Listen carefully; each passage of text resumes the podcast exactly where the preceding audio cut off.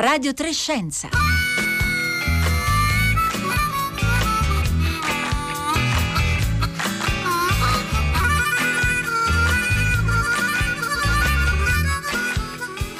Buongiorno a tutti da Elisabetta Tola, ben ritrovati a un'altra puntata di Radio Trescenza in onda anche oggi dagli studi RAI di Bologna, oggi mercoledì 7 luglio, un saluto anche a tutte le ascoltatrici e ascoltatori che ci seguono in streaming oppure in podcast e scaricano le nostre puntate dal sito di Radio 3 o dall'app RAI Play Radio.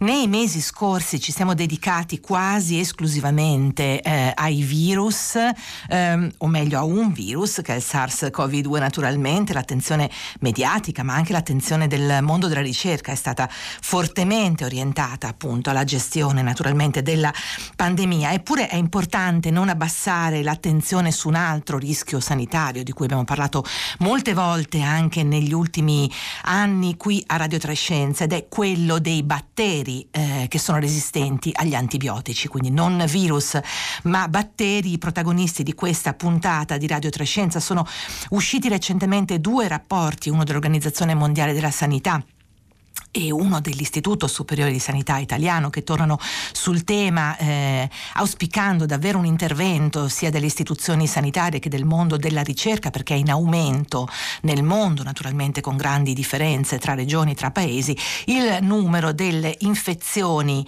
eh, che sono appunto causate da batteri difficili da trattare o qualche volta impossibili con gli antibiotici che abbiamo a disposizione. Allora eh, ci interessa oggi chiedervi se avete avuto un'esperienza di questo tipo, un'esperienza che è ancora eh, piuttosto rara ma, ma, già importante, cioè quella di non riuscire a trattare un'infezione in corso con uno degli antibiotici eh, disponibili oggi sul mercato, oppure se conoscete casi di questo tipo. In ogni caso, qualunque domanda abbiate sul tema ce la potete eh, rivolgere oggi via sms o whatsapp al 335 5634 296 oppure sui nostri profili social, Twitter e Facebook Facebook dove siamo presenti come Radio Trescenza con il 3 in cifra.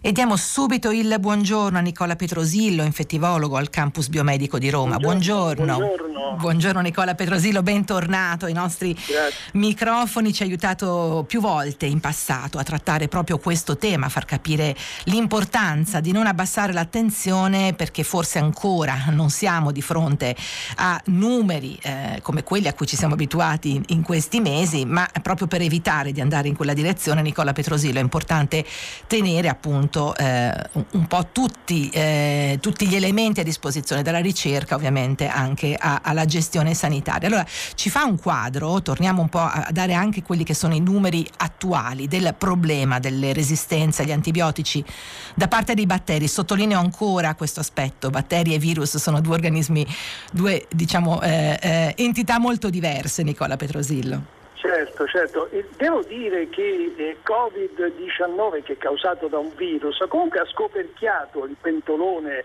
dei batteri e soprattutto dei batteri multiresistenti, perché proprio in questo periodo di epidemia di Covid-19 in eh, molte strutture ospedaliere, ma non solo in Italia, in tutto il mondo, si è evidenziato un aumento della incidenza del numero di casi da, di, di, di, infezioni causate da batteri multiresistenti per tre motivi fondamentali. Per il sovraffollamento nelle, in queste strutture di pazienti, noi abbiamo visto come nelle strutture Covid purtroppo ci sono stati momenti in cui c'è stato molto lavoro, molto sovraffollamento, pazienti purtroppo in barella e quant'altro, poi c'è stata una scarsa attenzione ai programmi di buon utilizzo degli antibiotici perché si è pensato all'infezione virale e quindi tutti quei programmi che, che, che avevano in, in, come obiettivo migliorare l'utilizzo degli antibiotici sono un po' saltati, ma questo non solo in ospedale, anche a casa. Noi sappiamo che a casa molte persone di fronte alla febbre danno l'antibiotico, questo è quanto di più sbagliato si possa fare, l'antibiotico va dato dietro prescrizione medica. E poi un altro problema è stato il fatto che proprio in questa epidemia c'è stata una maggiore attenzione alla sicurezza degli operatori sanitari che giustamente non volevano prendere il virus, ma probabilmente anche a causa del sovraffollamento una minore attenzione alla trasmissione di germi multiresistenti. E qui si è visto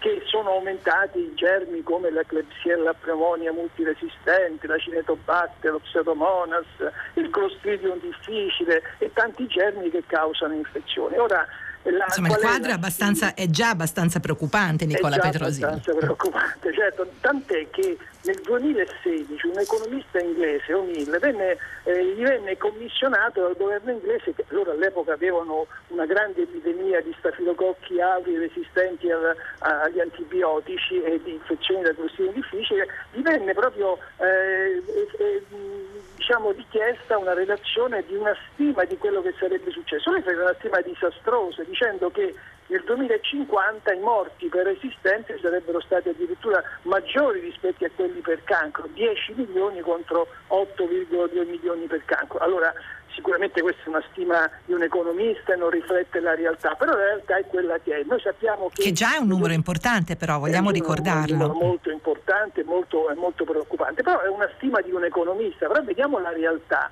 Ecco, in, in Europa eh, ci sono vari studi sulle infezioni in ospedale, infezioni che si contraggono purtroppo in ospedale. Beh, diciamo che circa il 7% delle persone che si ricoverano in ospedale eh, possono, possono, acquisire un'infezione che può essere un'infezione polmonare, un'infezione della ferita chirurgica, un'infezione urinaria, un'infezione del sangue, una, una batterina, una sepsi. Beh, la cosa preoccupante è che il 50% circa di queste infezioni sono causate da questi germi cosiddetti multiresistenti. Multiresistenti vuol dire che non rispondono a, a varie classi di antibiotici Addirittura ce ne sono alcuni che non rispondono a tutte le classi di antibiotici, che sono chiamati pan-resistenti e questo è veramente. È un bel problema. Nicola Petrosilo, eh, vale la pena forse di ricordare innanzitutto che non abbiamo a disposizione di antibiotici da tempo immemore, ma insomma da, da qualche decade e questo è un primo punto forse. Ci siamo abituati ad avere questo strumento straordinario di, di, eh, di, di lotta alle infezioni batteriche, ma forse non l'abbiamo gestito eh, al meglio. Quante sono più o meno le classi di antibiotici che abbiamo a disposizione? Ma guardi, saranno adesso, una decina, cefalosporine, tetracicline, fluoridinoloni, eh, clorel, sono una decina di classi. E non è facile classe, trovarne di nuove? Eh, no, no, no, di nuove se ne, ne, stanno facendo, non tantissime, ma ne stanno uscendo. Però io vorrei dire che l'antibiotico è estremamente importante, l'antibiotico ha cambiato l'umanità, però non è il solo elemento per combattere le resistenze. Se noi facciamo riferimento soltanto all'antibiotico perdiamo la battaglia, perché i microorganismi sono molto più furbi, tra virgolette, perché i microorganismi rispettano un principio che è quello dell'adattamento evoluzionistico. L'evoluzione e loro si, si, moltiplicano in maniera smisurata, quindi possono modificarsi molto velocemente, ma non è che si modificano nel senso che il più cattivo diventa il preponderante, non è la cattiveria, ma è l'adattamento. Loro si debbono adattare alle circostanze, di fronte agli antibiotici si adattano modificando la loro struttura per far sì che l'antibiotico non la colpisca, non entri dentro. Allora l'antibiotico non è l'unico elemento, noi abbiamo, abbiamo tanti elementi per combattere le resistenze. Prima di tutto dobbiamo Ecco, facciamo qualche, facciamo qualche, esempio Nicola Petrosilo, credo certo. sia importante anche per rispondere eh, già ad alcune delle domande dei nostri ascoltatori e ascoltatrici al 335 56 34 296. Eh, qualcuno sì, eh, magari evita, come dire, non passa dal medico per avere la prescrizione per antibiotico, ma ci sono anche molti medici che li prescrivono, ci, ci segnalano eh, diversi ascoltatori con una certa facilità, forse meno adesso e forse di più qualche anno fa. Però Nicola Petrosilo, quali altri strumenti abbiamo? Allora, innanzitutto dicevo prima bisogna dare l'antibiotico solo quando è necessario. Le infezioni virali non rispondono all'antibiotico per cui non vanno date, perché noi dobbiamo rispettare il nostro microbioma, noi abbiamo al nostro interno tantissimi microorganismi, pensiamo solo ai microorganismi che abbiamo nell'intestino, sono importanti, fondamentali, ci permettono di vivere dobbiamo rispettarli, dando degli antibiotici li modifichiamo e questo non va bene per il nostro microorganismo e magari generiamo resistenze. Che cosa bisogna fare? Eh, bisogna fare tante azioni, bisogna avere dei sistemi di sorveglianza che immediatamente ci segnalano laddove si sviluppano, si sviluppano delle resistenze, per mettere in atto anche dei piani per contrastarle. Bisogna avere dei sistemi di diagnostica rapida, cioè immediatamente, addirittura oggi ci sono dei sistemi di diagnostica a letto dell'ammalato che permettono di identificare i microorganismi con tutto il profilo di resistenza e quindi poter fare l'antibiotico giusto per, la, per la, il microorganismo che viene selezionato. Poi c'è bisogno di nuovi farmaci sicuramente, di innovazione, c'è bisogno che la gente sia consapevole del problema, metta in atto le misure di igiene, eh, in alcuni paesi purtroppo eh, la sanificazione delle acque è importante, io vorrei ricordare che le resistenze eh, sono insorte soprattutto in quei paesi dove la, i, i sistemi di de, de, di, di, smaltimento delle acque sono deficitari. E su, e su questo Nicola Petrosilo andremo tra un attimo perché la certo. componente ambientale è molto importante, molto ma intanto le, le, le, do uno spunto che arriva da un messaggio di Patrizia da Bologna che dice io per fortuna e anche per il modus operandi molto prudente del mio medico non assumo antibiotici da molti anni, però se capisco bene non è che per questo la mia situazione sia migliore di chi ne usa spesso, nel senso che se i batteri diventano resistenti che mi ammali io o qualcun altro eh, utilizzatore abituale abituale di antibiotici non abbiamo una medicina per combatterlo. È così.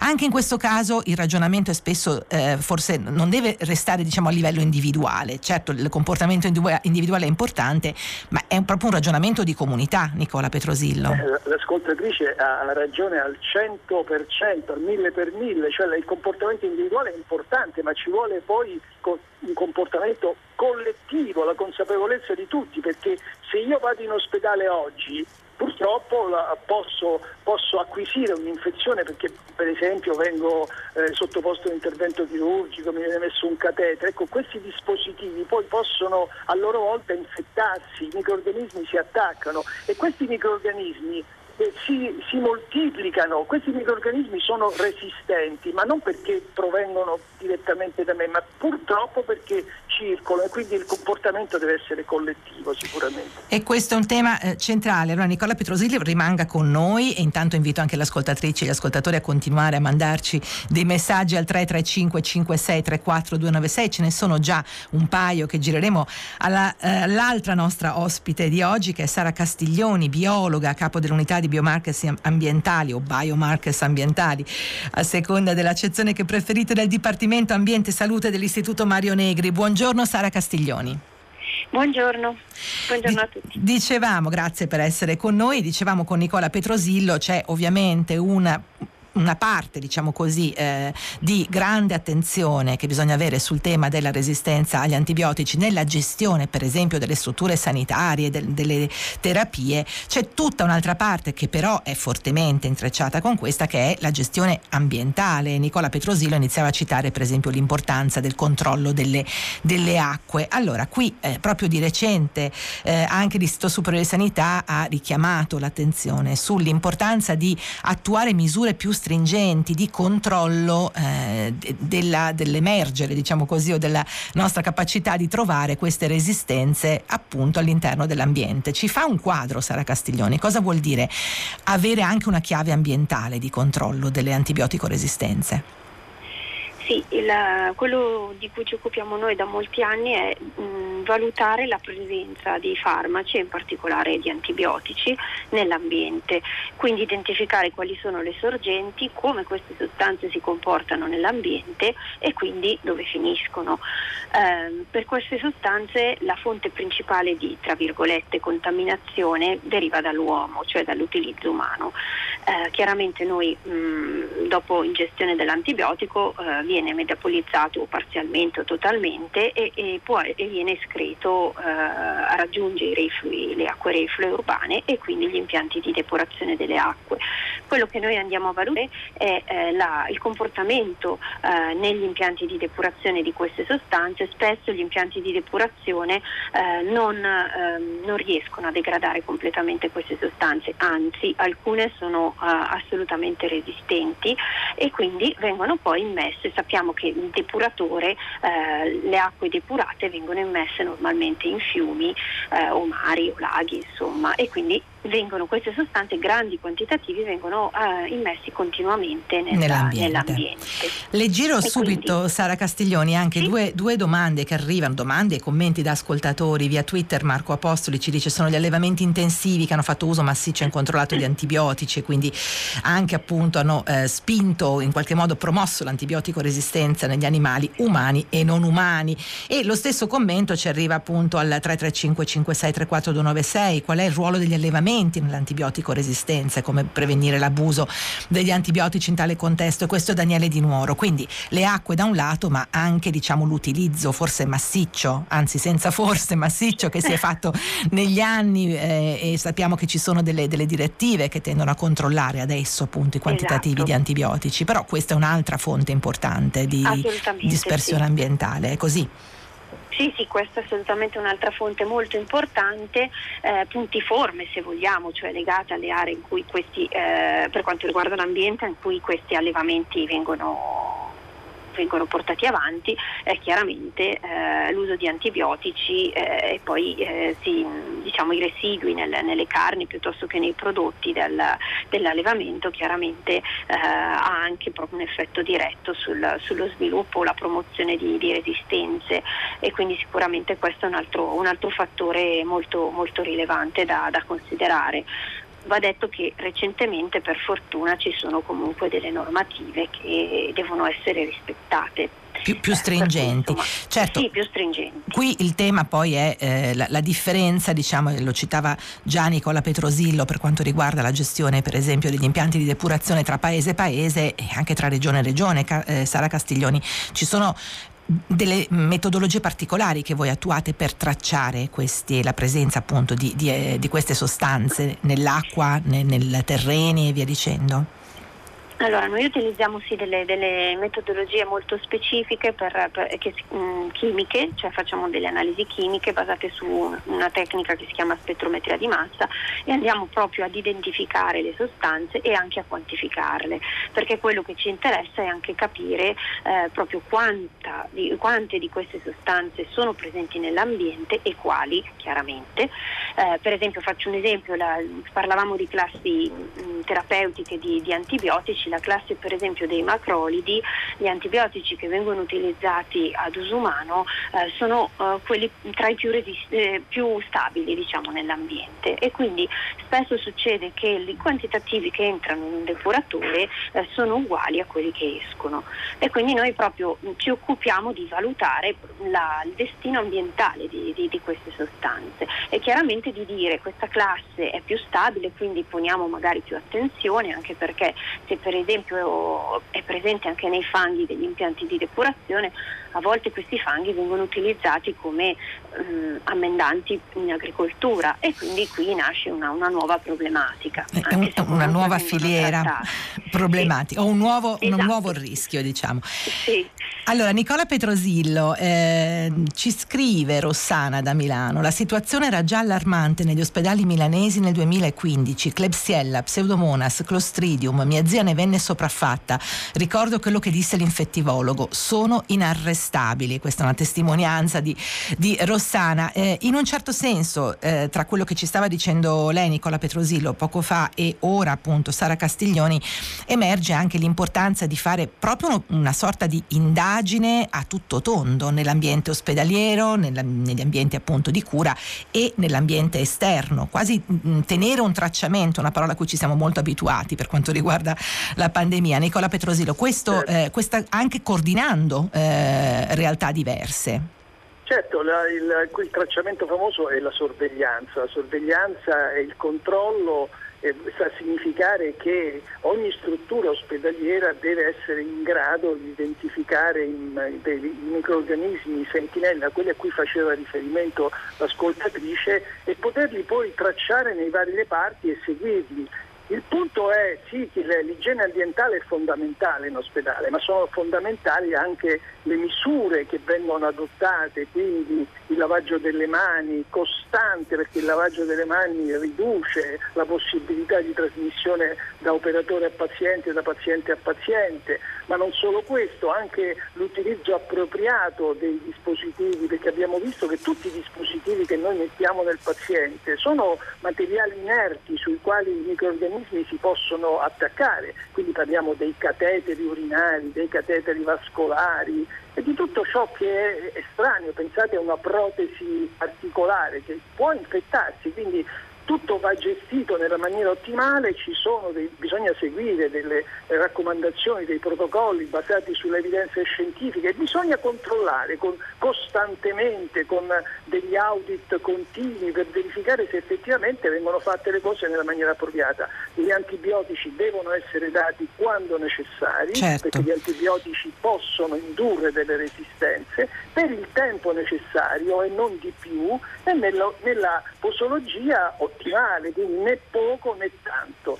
Vorrei aggiungere a quello che diceva la professoressa Castiglioni che ha detto delle cose molto importanti, che la, per quanto riguarda il problema della zootecnia degli animali, il nostro Paese ha delle normative molto forti che vengono rispettate. Noi non dobbiamo avere paura della, delle carni e, delle, delle, e, dei prodotti zootecnici del nostro Paese, perché nella stragrande maggioranza dei casi sono controllati in maniera eccezionale da, dai nostri veterinari. Il problema sono gli alimenti che vengono da fuori, da altri paesi, di cui non abbiamo contezza di quello che succede, perché Tor- gli antibiotici cioè. da noi non vengono dati per, per, far crescere gli animali, ma vengono dati soltanto se l'animale si ammala. In altri paesi non è sempre così. Non è sempre così, è importante sottolinearlo perché appunto le normative sono diverse e anche diciamo così i gradi di attenzione rispetto al problema sono diversi. Sara Castiglioni, eh, collegandoci anche a quello che ci stava dicendo Nicola Petrosini, Rosillo e eh, a quello che ci chiedono anche un altro paio di ascoltatori sempre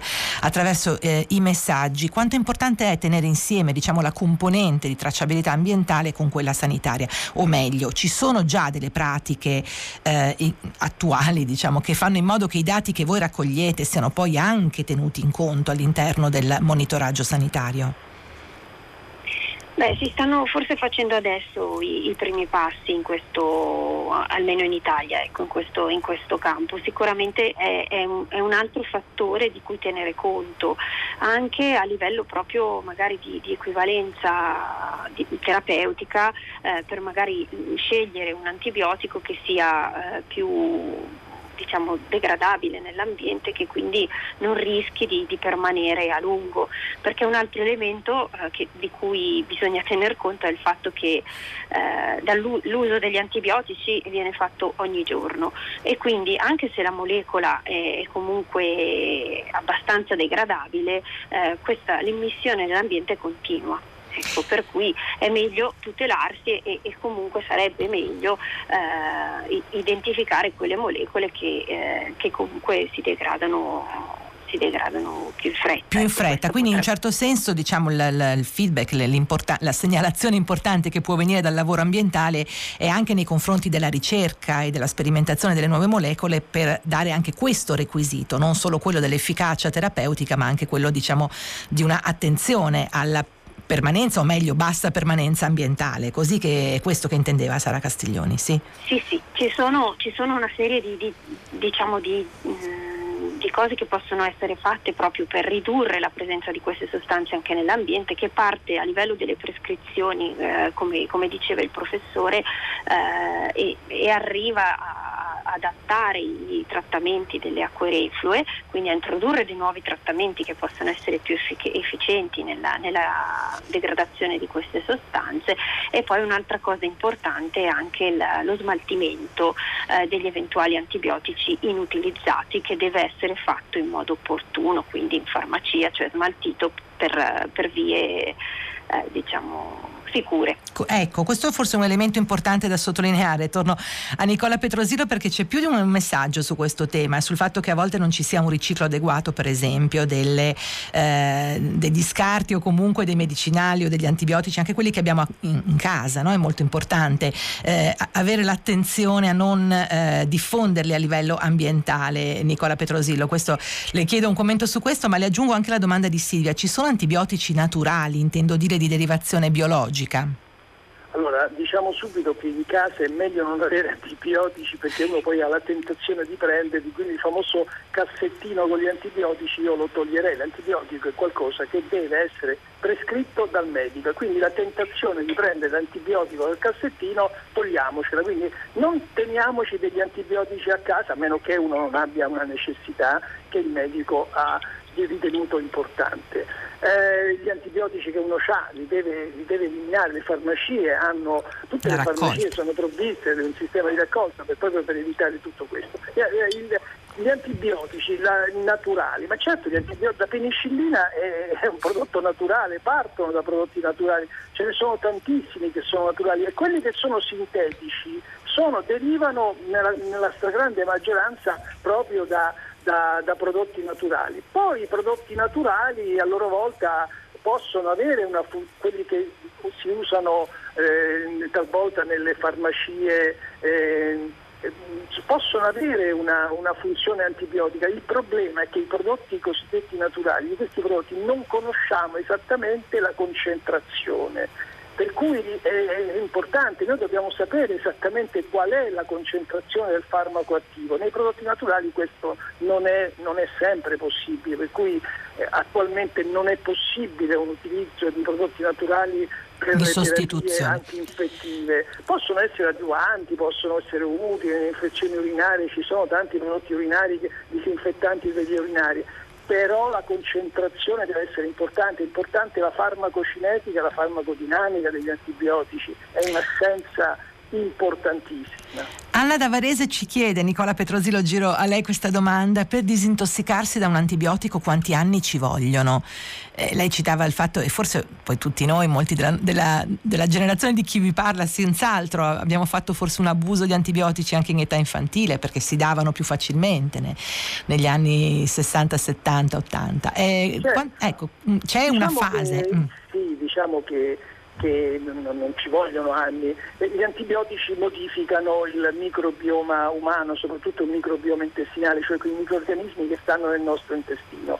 Basta prendere per un po' di tempo degli antibiotici e questo, e questo sistema, questi microorganismi vengono modificati. È una, famiglia, è una serie di famiglie di, di, di, di, microorganismi importanti. Allora in questi casi si possono avere delle diarree, delle sindromi importanti, infezioni da Clostridium basta ridurre, basta sospendere gli antibiotici e dopo un certo periodo di tempo, in genere due o tre settimane, si ristabilisce il sistema precedente con tutti i microorganismi, quindi non occorrono anni.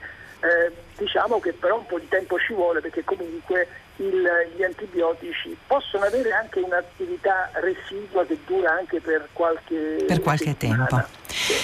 Sara Castiglione, abbiamo davvero un minuto, ma una veloce domanda per lei. C'è chi ci chiede se è possibile distinguere nell'ambiente i microrganismi che sono resistenti ad antibiotici di sintesi rispetto appunto a sostanze naturali.